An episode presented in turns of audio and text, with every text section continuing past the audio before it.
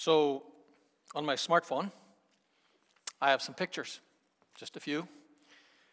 Since I didn't want to use up the chips that it would cost me to show a picture of my wife, I had to settle for one of me just before I was, uh, well, to quote a friend of mine, this picture was taken in honor of him, pulled through a knothole backwards. It's a favorite expression he has. But on my smartphone, I also have not just one, not just two, three picture editing apps. All of them free, just saying. But they allow me to edit the tone or the tint of the pictures that I take. I can filter what I see, how I see that scene. One of those apps has these different categories brightness, contrast, saturation, ambiance, highlights, shadows, warmth. Another one has categories like this original, vivid, vivid warm, vivid cool, dramatic, dramatic warm, dramatic cool, mono, silvertone, or noir. We all have a filter through which we're looking at the picture of the year ahead. And that filter changes as we're looking at different things, doesn't it? But there's one that dominates. What is the name of the dominant filter, the default tint as you look at the year ahead? More specifically, how dominant is the filter you would call fear? Do we even realize in a moment how much fear is the filter with which we have colored the picture? And fear is the dominating way that we relate to people and react to situations. I read an article this week that began with this line It has not been a good week for anyone frightened about the future of the planet. Now, that wasn't written by an ultra conservative conspiracy theorist with an alarmist bent. It was in the Globe and Mail, written by a mature mainstream journalist. Intentional journalistic hyperbole to grab attention? Well, to some degree, certainly. But there are things in every realm of life that surface fear. What this author was talking about, the global political instability and, uh, instability and polarization that's led to fear of the bomb being put back on the table. Who would have thunk it even two years ago, right?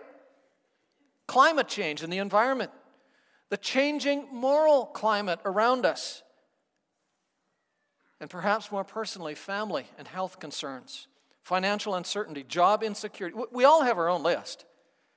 If it was just one thing, we could handle it. But it's one more thing on top of all the others that does us in. Some of us are just refusing to allow ourselves to think about the list because it's too depressing. And the fact that we are not thinking about the list and just living in la la land just adds a worry factor to be added to our partner's list. Okay, if you're that partner, just go ahead right now, look at your partner nod your head and say, See? Right? As we read the book of Psalms, it's not hard to resonate with the cry of the psalmist when he says, When the foundations are being destroyed, what can the righteous do? That is a way of expressing the source of a lot of our fear, isn't it? We have tried hard to develop foundations under us, but nothing seems to go our way. And any foundation we thought was there seems to be eroding away or even exploding apart. Optimism, realistic optimism, is not an easy sell as we look into the coming year. So, what do we do? Good question. I was sitting one evening a number of years ago with a 21 year old man on a beach on an uninhabited island in the Sea of Cortez off the Baja coast of Mexico on a seven day sea kayaking trip, having, having just watched a magnificent sunset from a beach on a secluded bay could not get a more idyllic setting. He was our guide on this adventure, and I knew he had some underlying fear that the educational foundation that he'd been building for four years would not lead to a job. This trip was part of his educational foundation. And he realized after several years of maturing that the glitz and fun of the course he had chosen was not something that would lead to the kind of lifestyle he wanted. And as I sat with him on the beach after the sun had set, I felt grieved for him that the, the beauty of the moment was lost to him because of the weight of the future. There was an underlying fear, something deeper than just a spur of the moment fright that had become pervasive to the point that it was becoming paralyzing. I, I, tried to help him see that even though the specific degree he was getting might not be the area in which he wanted to work, there were plenty of courses that he was taking that were, that were transferable, that were like foundational courses for other things. But my logic didn't seem to help, and just listening wasn't helping either. As you look ahead to this year, is that not a picture that describes some of your fear? The same book of the Bible, the Psalms, that asks that question when the foundations are being destroyed what can the righteous do? That same book also helps us learn how to process that question well. And one of the ways it does that is through a repeated word picture, an image that we need to work into our thinking to allow, our, to, to allow it to take over our perspective when it seems like the foundations underneath us are eroding or even exploding when there appears to be nothing for us to build on, when we don't know what it is we need to work on because we don't see anything we can work from. It's a picture of a foundation that is there that cannot be removed or moved, a rock that is true bedrock that cannot and will not be moved. Psalm 18 The Lord is my rock my fortress and my deliverer, my God is my rock in whom I take refuge, my shield and the horn of my salvation, my stronghold. Psalm 62 Truly, He is my rock and my salvation. He is my fortress. I will never be shaken. Truly, He is my rock. He is my mighty rock. Four times in Psalm 62 rock, rock, rock, rock. Another psalm Lead me to the rock that is higher than I this month for the next four Sundays. Our central theme, the core prayer we'd like to teach ourselves to pray is Lord, rock my world. When it seems like my world is being rocked, help me to know that underneath me is a bedrock that cannot be removed, that I am secure in you and in you alone. You see, it could be argued that the two biggest headspace challenges in life are number one, making sure that the foundation on which I am building my thinking is truly solid enough to bear the weight of everything that life might throw at me. And number two, to see and count on that foundation when the things we tend to think of as foundations are stripped away or don't just seem to be happening like we think we should. They should. You know how I know those are central? Do you remember the central teaching of Jesus, the Sermon on the Mount, and how it ends? It ends with a word picture. You guessed it. Therefore, everyone who hears these words of mine, says Jesus, and puts them into practice is like a wise man who built his house on the rock. The rain came down, the streams rose, and the winds, wind blew against that house, yet it did not fall because it had its foundation on the rock. But everyone who hears these words of mine and does not put them into practice is like a foolish man who built his house on sand. The rain came down, the streams rose, and the winds blew and beat against that house, and it fell with a great crash. Do you see how Jesus is making the foundations issues the central issue? Jesus is summarizing the answer to that question of the psalmist. When it appears the foundations are being destroyed, the first thing you have to do is check whether you're building on the right foundation and counting on that foundation that is there when everything else erodes. This morning, as we introduce this theme, we're going to work our way through a psalm that I would encourage you to memorize this month. It's an easy one, only eight verses. A psalm to guide and to help you guard your headspace when the foundations around you seem to be eroding and causing you fear. Would you turn to Psalm? Oh, sorry, I'll have those on there for a little bit. Uh, psalm 121. Psalm 121.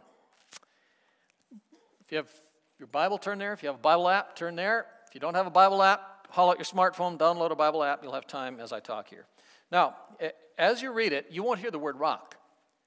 But it talks about a parallel image in which, which in many ways portrays the same idea hills, mountains, solid, immovable. So we think. You see, mountains for the psalmist present an interesting dilemma, a confusing collision of thoughts, as we're going to see. Psalm 121 I lift up my eyes to the mountains, the hills. Where does my help come from? My help comes from the Lord, the maker of heaven and earth. He will not let your foot slip. He who watches over you will not slumber.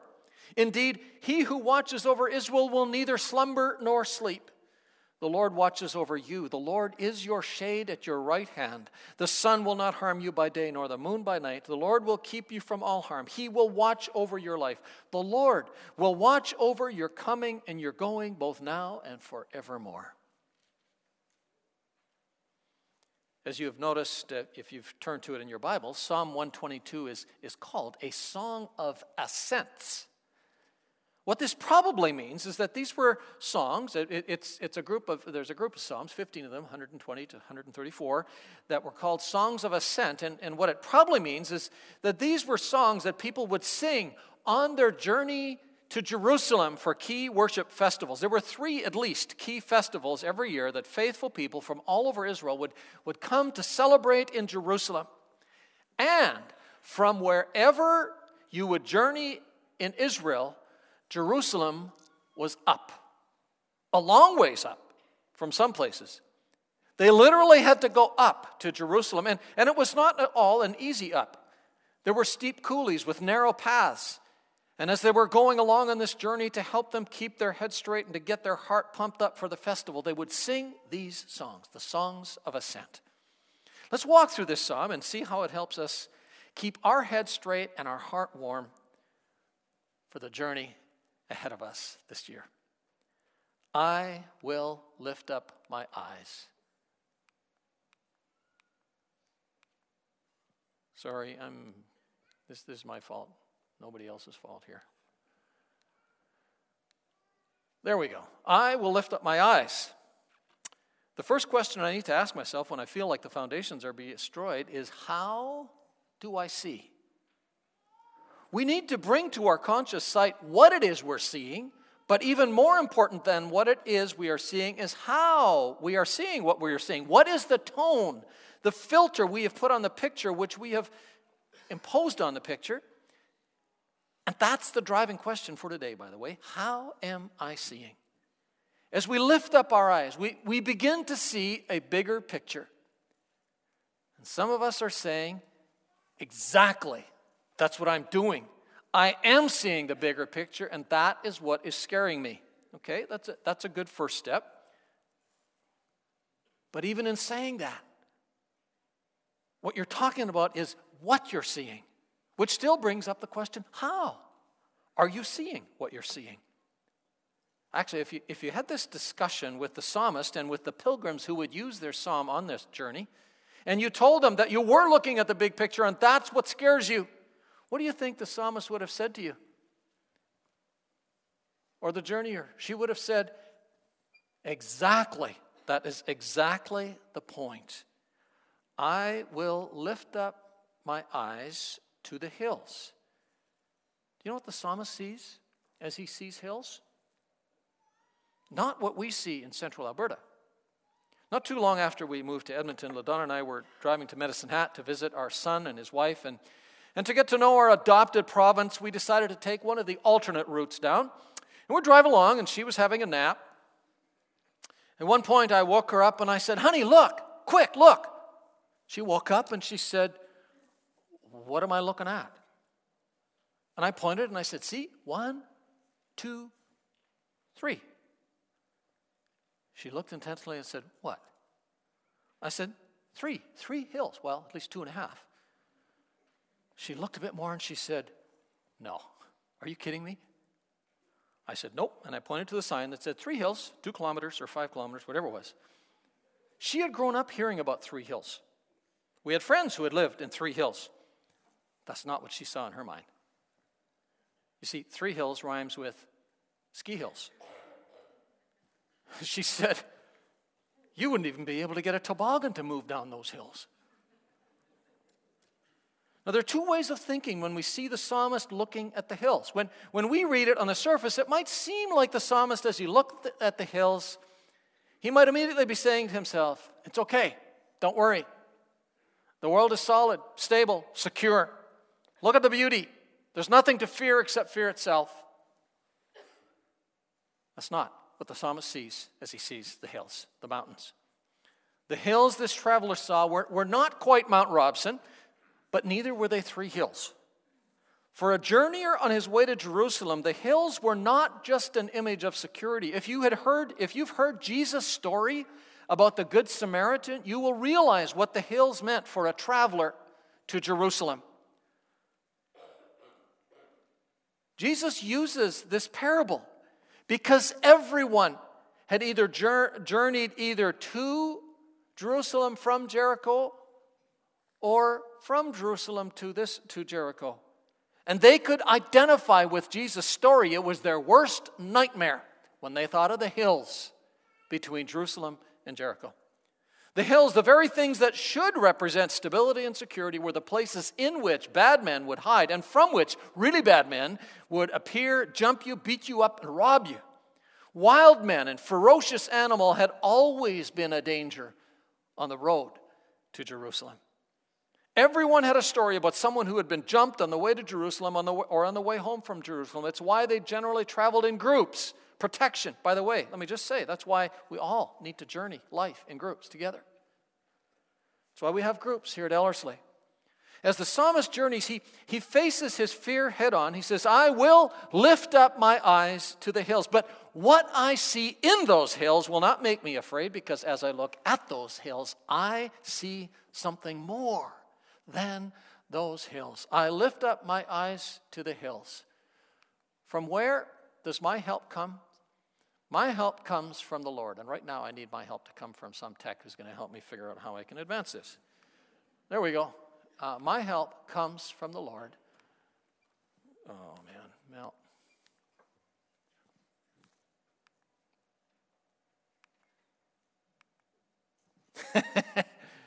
I got, a, I got a new clicker, and it, it, it, I always click the wrong thing. My, my help comes from the Lord, the maker of heaven and earth. My help comes from the one who made those very hills and everything underneath and around those hills, the maker of heaven and this earth. From this psalm, I'd like us to leave this morning with two filters that we can lay on the picture that we have that will not change the details of the picture, but will totally color it with a hue that can actually make it beautiful even though in its original view it might inspire fear. Two ways that we can actually leverage fear, things that fear of the future can actually point us to and help us develop that confidence in the future rarely does. Two ways that we can leverage fear of the future to, to give us a deeper confidence than if we were naively confident about what's in them dar hills.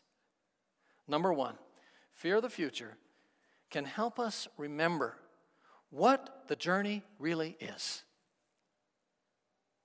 When I'm afraid of what's ahead on the journey, I need to ask myself, what's, what journey am I really on? So, what is the journey you're on?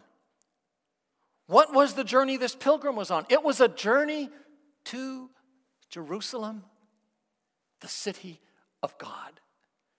See, the real journey God invites me on, the journey of life, is a journey to Himself. We were created to walk with God and toward God. We have abandoned that journey and taken detours. And, and when we think about God, we tend to think that we are inviting God onto a journey with us to help us become more successful or happy in whatever direction we choose, right? That's not the journey. The journey is a journey to and with God. The journey I'm on is not about financial security. So why am I worried about so worried about financial setback? The journey I'm on is not about career success. So, why am I so afraid of a step down the ladder or that I won't get the step up the ladder that I've been pushing for this year? The journey I'm on is not about personally fulfilling relationships. So, why am I allowing myself to get so eaten up by losing or not finding perfect relationships? The journey I'm on is not about creating the perfect family portrait. So, why do I have to be so controlling when I see things happening to my family or with my family? That's not what I'd like. Oh, yes, there are things that make me sad, things that might not be the way I know they could be or should be. But it does not have to dominate my picture. So, right now, can I ask you to think about what that thing is, the fear factor in your mind as you look ahead this year? Put it in front of you. Look at that dangerous hill, that fear inducing mountain. Now ask yourself two questions as you look at that hill. Number one, am I using my fear of that hill, of what's in that mountain, what could come from that mountain to point me to the God who is bigger than, who is behind, who is beyond that hill? Am I leveraging that fear for a good thing? And number two, how can I use that hill to remind myself that the journey I'm on is not a journey to conquer that hill, to make it over that hill, to find a way around that hill. That's not the journey I'm on. The journey I'm on is a journey to God, a journey with God, who will guide me in whatever way He wants me to do to take that to, to, to deal with that hill. That's what I really want. Is that how you're looking at the mountain that is causing you fear, that is causing you frustration? The mountain in your rearview mirror that symbolizes your failure and just can't ever seem to get away, you can't ever seem to get away from? You see, the mountains of the world around us that we can see, feel, and that our senses interact with can be so dramatic, dramatic and beautiful that we're attracted to them way too much. They become our destiny. They can look so permanent and solid and dominant that we trust in them too much. They can become so dangerous that we fear them way too much. And sometimes it's important in the journey of life to be disappointed by, to be frightened by the mountain in the picture, to call us back to the real journey that God has us on. And what happens when that is how the psalmist looks at the hills and redefines his journey? He, he realizes that the journey to God must be a journey with God. He begins to think about who, if there really is a God, who he must be and who he has proven himself to be. Three things about who God is on his journey that he just sees right away that removes his fear. He is a God of the past, the creator God of the past. I will lift up my eyes to the hills. From where does my help come from? My help comes from the Lord, the maker of not just those hills, but of everything above those hills, around those hills, and under those hills. Psalm 46. Even though the mountain that looked so secure was whipped into the heart of the sea, the Lord Almighty is with us. The God of Jacob is our refuge. So be still and know that I am God. Last summer, we took our grandchildren to, to see Mount St. Helens. It was unbelievably awesome to sit there and see the crater six miles away and realize that what was the peak of that mountain got blown out sideways and traveled over six miles through the air. I just stood there and tried to fathom it. There's no promise from God that the mountain you're counting on for stability, the mountain you're climbing for success, isn't going to come cl- crashing down. There's no promise from God that what you're afraid of won't happen from that mountain or in that mountain. If what you're looking for is a guarantee that what you're afraid of won't happen, you won't progress on the real journey you're on. If your whole focus is on keeping those foundations secure, you will be frustrated, you will be angry. The promise from God is that He has made even that mountain and He will never leave you or forsake you. He will bring you home if your journey is really to Him.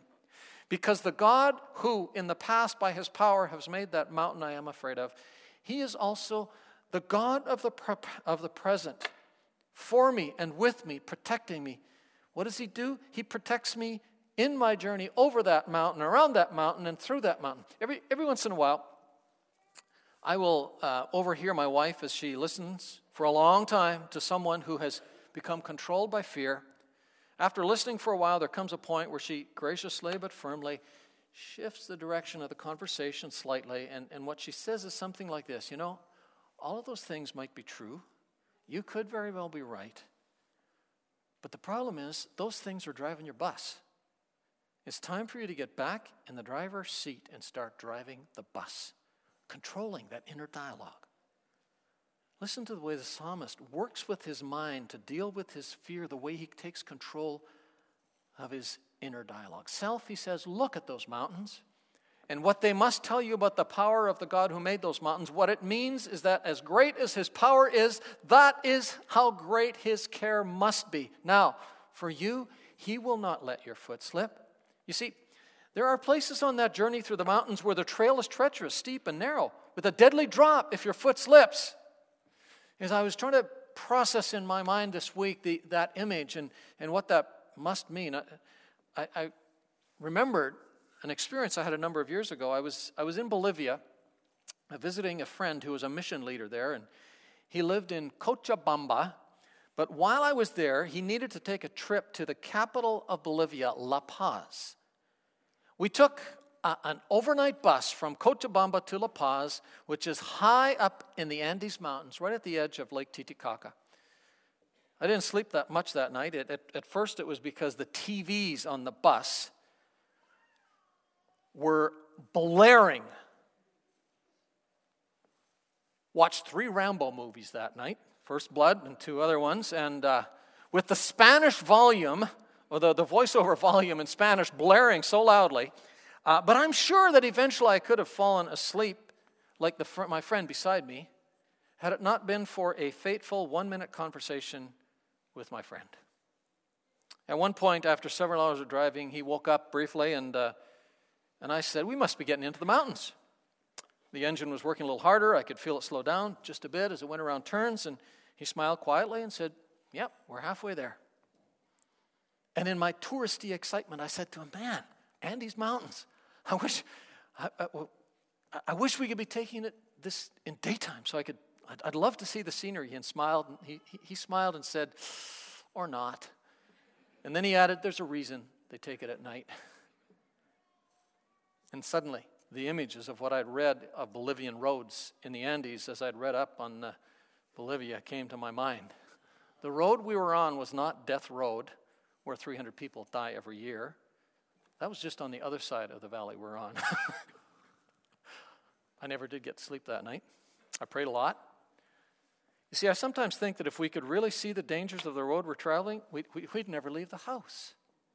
Right? Last Sunday, we're driving down a street in Edmonton. We drive around, drive down every week. Suddenly, boom! No fault of my own.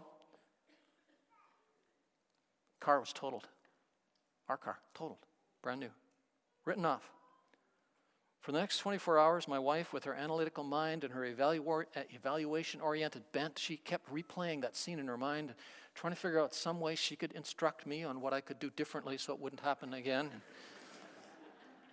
Finally, she said, You know, I have replayed that scene a hundred times in my mind the last 24 hours, and trying to think of some defensive driving technique that could have saved us, I couldn't think of one.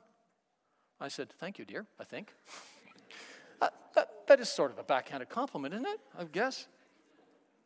I, I don't know if, if you've been on mountain trails where one slip could mean death. They're real. And the fact is, our foot could slip. And it's worth remembering as we read this phrase in the psalm that there's another psalm that talks about feet slipping, Psalm 73. He doesn't blame it on God. Usually it's our fault when the foot slips. As for me, he says, my feet had almost slipped. I had nearly lost my foothold because, internal dialogue, I envied the arrogant when I saw the prosperity of the wicked. When our feet slip, it's so easy to blame God, but usually it's because of what our eyes have been focusing on, because of how we are seeing. It's why the Lord's Prayer says, Lead me not into temptation. In other words, may I not allow myself to be led into places where my feet will slip. This psalm is not saying that God will not allow anything bad to happen to us. He says, look down at verse 8, the last word, the Lord will watch over your life. That word life is not talking just about our physical bodies. It's not it's talking about our big picture life. This word is most often translated soul. Not just a certain immaterial part of my being, it's talking about the real me. He will not let your foot slip. He who watches Israel will neither slumber nor sleep. When was the most dangerous time in the mountains for this traveler?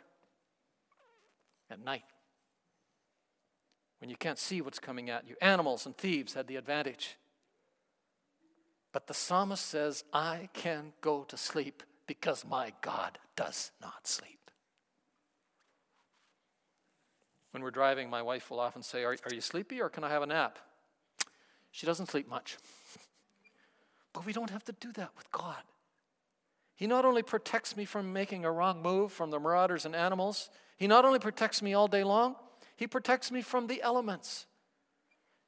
The Lord watches over you. The Lord is your shade at your right hand. The sun will not harm you by day, nor the moon by night. Are you seeing the journey? Are you looking at the future in light of the God who really is and who really is with you? The God who in the past created all things, in the prote- present protects me in and through all things, is also the God of the future who preserves me for my wonderful destiny with Him. The Lord will keep you from all harm. He will watch over your life. The Lord will watch over your coming and your going, both now and forevermore. Every once in a while, when I do not seem to be appropriately concerned about something that my wife is really concerned about, she will say to me, You're not even worried, are you? Her tone of voice tells me she is not envying my lack of worry. She's not affirming my lack of worry, nor is she admiring my lack of worry. In her tone of voice is a hint of frustration, perhaps laced with a little bit of chastisement. Well, she used to say that, but she doesn't anymore. At first, I thought it was because she had learned from my example and stopped worrying. But then I realized it was probably because one too many times when she said that, my response was, Why do I need to worry when you are? If you worry, I don't have to. You've got all the risks covered, figured out. We're well covered. That's not how a good husband instills confidence in his wife, but that is how God invites us to think about Him. When I am in the hands of the God who created even the mountains that contain some clear and present dangers, I am also in the hands of the God who watches over my journey through those mountains, and He will bring me home. How would you look differently at the hill that's dominating your vision if you allowed that hill to force you to look further, look deeper, look to the God who created those hills, who journeys with you through those hills, and the God who will bring you home? The psalmist can be pretty confident about what he's saying because as he sees those dangerous hills, he has another filter, a third one. He has a filter of knowing that the God he worships is the God who has met his people in those hills before. This psalmist, you see, has a spiritual history that gives him a spiritual memory, and it gives him a new filter through which he can see those dangerous mountains. He's the God, this psalmist knows, who met Moses on Mount Sinai and revealed to him his grand law, but also his promise of grace. He's the God who would meet Elijah on Mount Carmel when he had enough of seeing the fear of God's people, and he climbs this mountain, Mount Carmel, to challenge the pagans who claimed that mountain for their god Baal. And he challenges Baal to a God contest on that mountain. Remember how Elijah mocked them when Baal did not come and light the fire? Maybe he's sleeping. Shout louder. That's why this psalmist can say he doesn't sleep or slumber. And God came down, met his people on the mountain with vengeance and with victory. And before all of that, he is the God who took Abraham to these hills to offer his son, Isaac, as a sacrifice on Mount Moriah. And when it was apparent to God that Abraham fully trusted every command of his and was prepared to sacrifice even his son, God preserved him and said, I will provide on the mountain of the Lord, it will be provided. This pilgrim knows that the mountains, although they are dominant and dangerous, are also the place where God's presence can be most powerful if we recognize what our journey is a journey to God, trusting Him and knowing Him. The psalmist knows all of that. But what the psalmist does not see and does not know is how powerful and how complete what he believes really is that someday, at the very mountain, the hilltop to which he is journeying, the Creator God Himself will enter humanity, would carry a cross on his beaten and bruised body, and would climb that hill. Face the ultimate enemy of all humanity, who would allow himself to be crushed for my iniquity, defeated in my place, and who in his death would defeat death itself, so that by his wounds I could be healed fully and finally. You see, we have a true third filter. We have known and been joined in our journey by the God of Hill C, Mount Calvary. And this one who made the lonely journey up that hill for us has commanded us to celebrate his journey regularly and his victory. Why? to remind us that the maker of heaven and earth, the God beyond those mountains, has come. He has become the God of Hill C to give me life. He has come so that when I see the mountain in front of me, a bad boss, a very immature spouse, a very uncooperative child, a very ill directed government, I see something bigger in, above, and beyond that mountain that removes all fear. I was talking to a young man recently who, now that he's married and settled down, was doing the responsible thing, and with the help of a, financial advisor, was, was planning his future financially. Good thing to do. And that involved getting some life insurance. And in applying for life insurance, he had to give a medical history of his family. And the agent was going through the ticky boxes, you know, um, history of blood pressure? No. Heart disease? No. Kidney disease? No. Cancer? And the young man stumbled. And he looked at his wife because his father had had a cancer scare. He looked at his young wife, who was starting to smile because she had just figured out what was going on. She said to him, uh, I think they're talking about your genetic family history, not your adoptive family. He stared at her for a few seconds and then smiled sheepishly.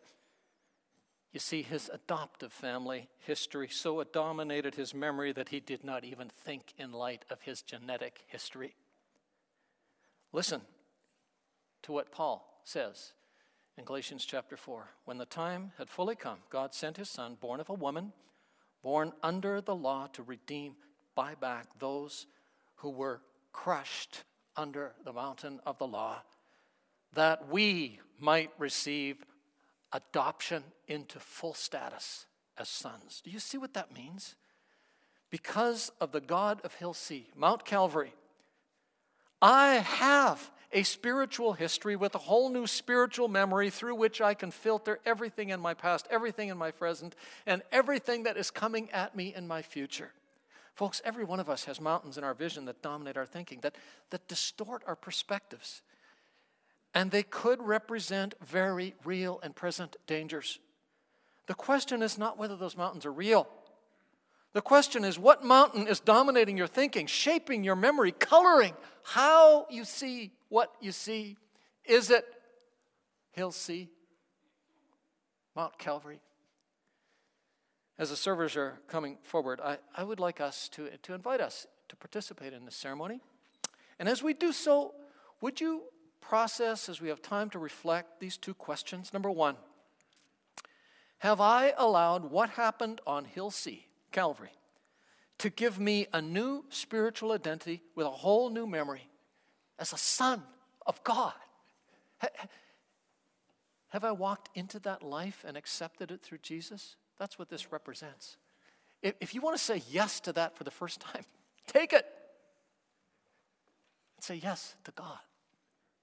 Number two, am I allowing the victory on Hill C to give me a lens through which I look at every mountain ahead of me this year? Am I, am I allowing this story to be the real story that is dominating every thought that I allow to control me, every decision I make, to calm down every fear that creeps in?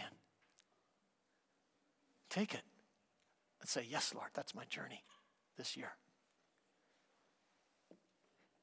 His body was broken crushed by the weight of everything in the world. Let's thank God that He did that for us.